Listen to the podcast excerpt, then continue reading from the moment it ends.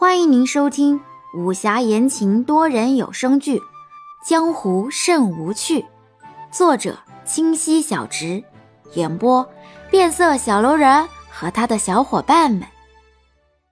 第五十二集。夜黑，室外寒风萧萧，钱爵正坐于窗前书桌旁，凝眉沉思着，手上的笔正了好一会儿。墨滴落在那纸上，像梅花一样散开。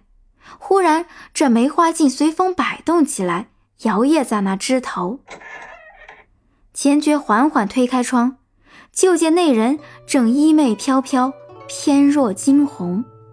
道是：“燕晚回风太若飞，佳人俏秀欲为姿。”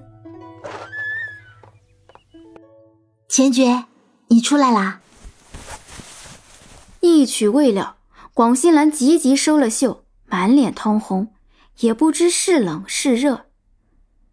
钱爵慢慢走上前，疏忽之间，广兴兰身上已披上了男子的外衣。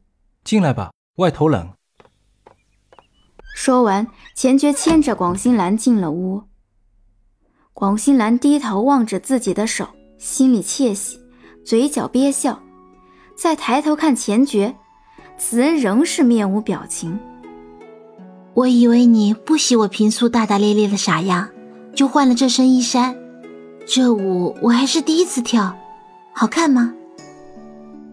钱爵不吭声。广兴兰皱眉，莫非这人恼了？我此前心系清水，你莫非不计较？我知晓你二人均无意。我此生仍有重任在身。怕怠慢了你，你可会计较？人在江湖飘，谁能一身轻？钱爵终是松了口气，紧紧握着广兴兰的手。兴兰，此事应当是我先来做的。窈窕淑女，君子好逑。我原本是想再等些时日，哪知你竟一点机会都不给我。你啊，急性子一个。说完，伸手刮了下广兴兰的鼻子。谁叫我娘天天催促我呢？你就可怜可怜我吧，钱公子。广兴兰烟视媚行，嘴巴还是不休道。钱爵的脸终是绷不住了，扑哧笑出声来，重重点了头。在下一定不负所托。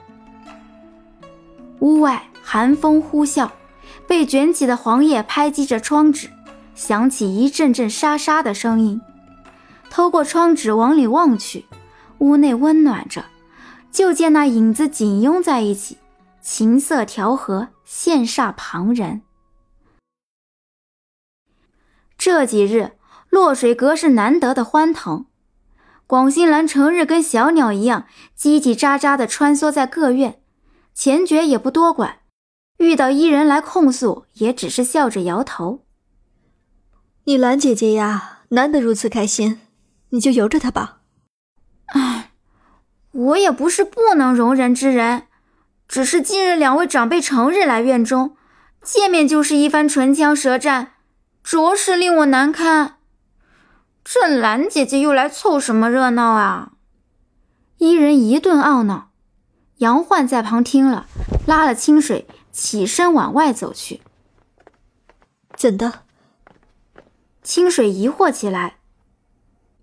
说话间，二人已至书房，还未踏入，就听见两位老人的争执声。还是要早日整齐了那图，查个究竟。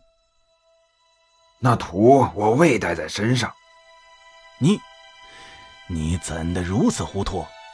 你现来我落水阁，就不怕那图失窃？靳云天，进来吧。来阁主突然打断季掌门。冲清水他们喝道：“清水二人忙推开门入内，瞧见二人来，阁主也无甚反应，仍然与季掌门说道：‘就算你季云天阵法如星，那悬崖也是有棱有角，就不怕那歹人带了人硬闯？’这次的确是我大意了，我这就出发回去，告辞了，文山。不急，带着这些小辈一道去吧。”也见识见识你季云天的厉害。绕了半日，还是惦记我那云中的宝贝。你这老贼，去吧，王令也去，看看我云中如今何等威风。清水与杨焕从书房出来，就被广兴兰截了路。到林洛儿想要些蜂蜜，要给他广兴兰做点心。杨焕离开，清水二人去了广新兰房内。兰姐姐，去大厨房帮我拿点白糖，可好？林洛儿在小厨房忙碌，听到脚步声也不抬头，直接唤广新兰。这小厨房是清水为了广新兰这个好吃佬，特意让下人临时搭建的。平日都是广新兰自己动动手，今日林洛儿亲自下厨，广新兰欣喜若狂。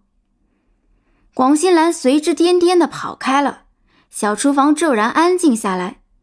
林洛儿甩了下手里的面团，抬头。慢慢走进清水，你可知我找你何事？广兴兰最近像是得了失心疯，悲喜无常。有话快说，莫扯其他人。那你觉得幻哥哥可是其他人？本集已播讲完毕，喜欢请右上角点击订阅关注哦。